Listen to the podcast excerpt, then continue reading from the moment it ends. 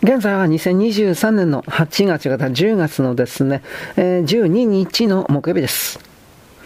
血を吐く老人の女性がいた。コリーは奥山と三井の名前を呼び続けている。一息で防護服の中に汗が出てきてフェイスマスクが曇る。コリーは M16 を体の前に構え、前後左右に目を配り、絶えず向きを変えている。近づこうとする者に銃口を向け、触れてこようとする者には重傷で殴りつくるアクションして威嚇する。コリーを囲んでいるのは様々な感染期を示すサンプルのような人間たちだ。最前列にいるのは髪がぐっしゅりと濡れてシャツが肌に張り付くほど汗をかいた初期感染者だ。彼らの特徴は天井に全身に広がっている赤い斑点で、それは皮膚の下の出血を示す。中期の感染者は皮膚に様々な形と大きさの水泡ができている。それはアレルギー性発疹に似たミミズバレになっている場合もあるし、盛り上がってコブになっているものもいる。中期から後期にかけてはその水泡が破れ、あらゆるところから出血する。手と足の爪の間から血を流している者も大勢いる。コーリー、大きく叫ぶ声がする。ヘルメットをしていない三井の声だ。コーリーは三井の名前を呼ぶが、フェイスマスクに遮られてヘルメットの内部で大きく反響するばかりだ。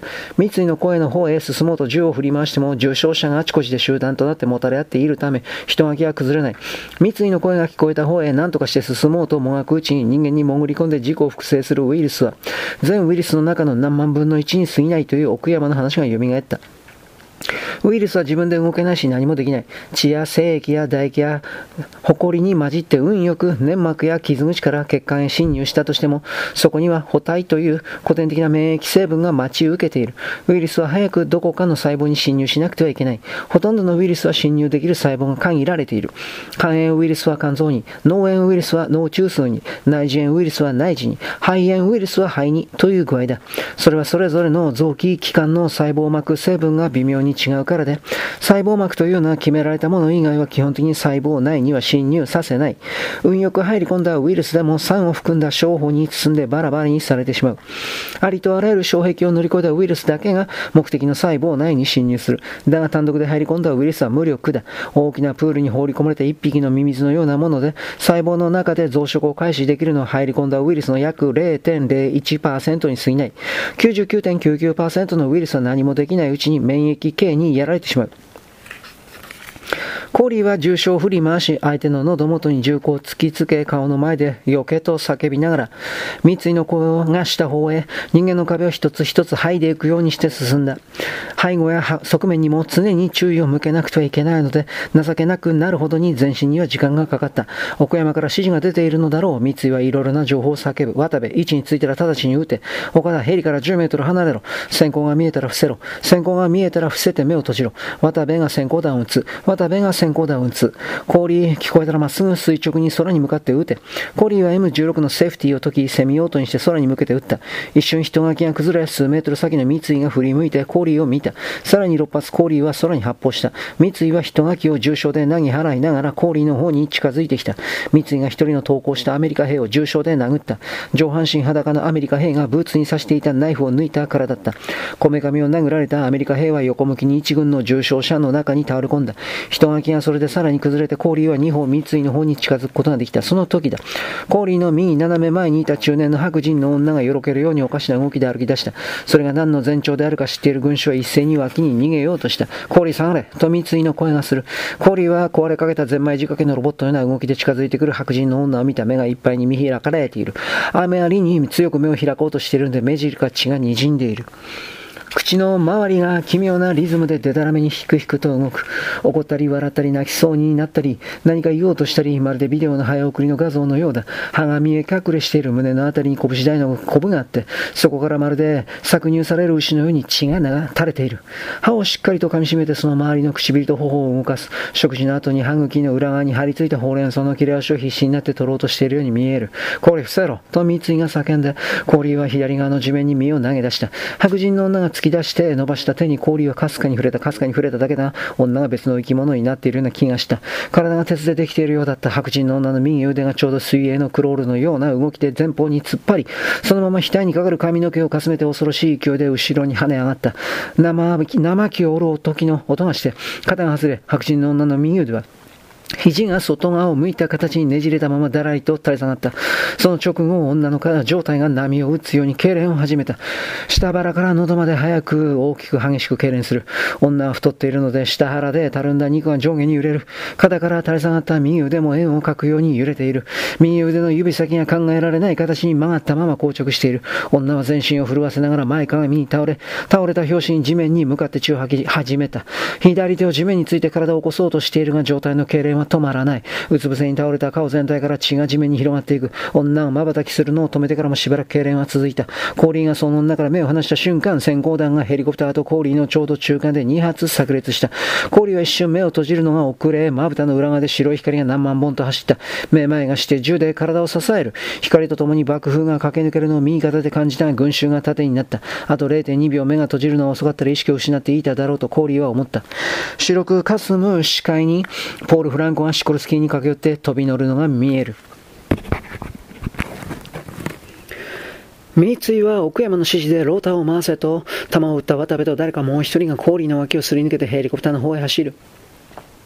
ヘリコプターのローターが回転を始めた。すでに乗り込んでいる山本と赤松と岡田は外に向けて AK を構えている。ヘリに近づく群衆は撃たれる。三井は他の兵士がヘリコプターに乗り込むのを援護している。氷はよろめきながら駆け出した。先行弾の後遺症で平行感覚がおかしい。M16 で体を支えながら走る。意識を失った人々が折り重なって地面を埋めている。仰向きに倒れた子供の腹を踏んでしまった。その子供は反射的に体を起こしながら吐血した。踏み殺してしまったのだろうかと思いながら氷はローターの回転が次第に速くなるヘリコプターの方へ急いだ。第8章、拡散の中へ、終始古丼の発見。シコルスキー H60 ブラックホークは血やゴミや髪の毛や紙くずや服の切れ端や閃光弾の粉を吹き飛ばしながら離陸して燃え続けるモリソンホテルからの熱風で2、3度大きく揺れながら特営地区へ向けて舞い上がった。操縦しているのはポール・フランクの部下の一人だ。多分到着まで十数分だろうが、奥山以下有事兵士は全員眠っている。砂漠を横断するラリーのモーターサイクルライダーがオートバイに乗ったまま眠ることもあると答えるインタビュー記事をコーリーは読んだことがあった。体はある程度酷使に耐えるが脳は休ませないといけない。連続する緊張は脳を疲労させる。脳に疲労が溜まると人間は凶暴になり集中を欠く。私はオートバイを走らせながら眠る訓練をした。直線が続くところで3、4秒、睡眠を許す信号を出す。3、4秒後には覚醒する。これを繰り返すと、2、3分は睡眠が取れる。疲労がリミットまでたまった脳にとって2、3分の休息は何にも増して貴重だ。コーリーの心臓の鼓動が速いコーリーに腹を踏みつけられたことも吐血した死んだかもしれない。もしそうなら直接的にはコーリーが殺したことになる。三井は有事兵士の登場とヘリの離陸を妨害しようとする全ての人に攻撃を加えた。子供であろうと女であろうと老人であろうと、三井は表情を変えずにそれをやった。ナーチ強制収容所の親衛隊兵士の囚人に対する行為に似ているが違う。何かが違うが、それは正当防衛とか過剰防衛という法律用語で説明できるものではない。モーリータニアで警官が子供たちを無知で撃つのを見たとき吐き気がした。丸腰の人々を重傷でで殴りつける三井を見ていて不快感はなかった。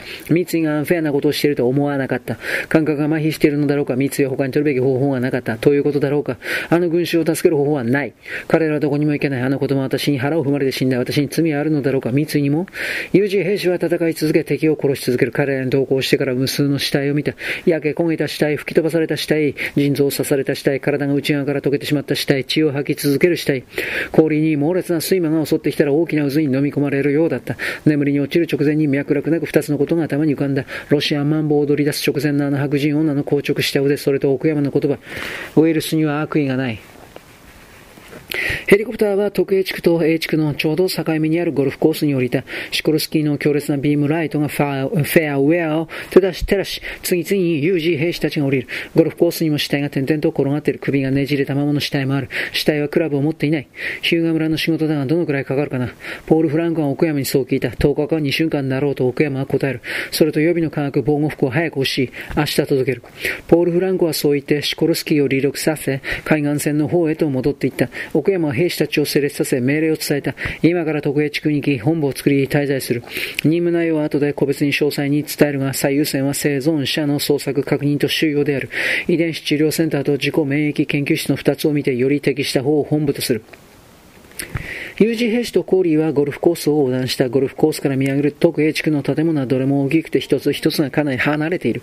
療養医療施設のコンプレックスなので一般の住宅はない。莫大な金で居住権を買った人は様々な施設に入院する。コーリーは CNN の重役にビッグバーン特 A 地区のパンフレットを見せてもらったことがある。それはパンフレットというよりも立派な写真集だった。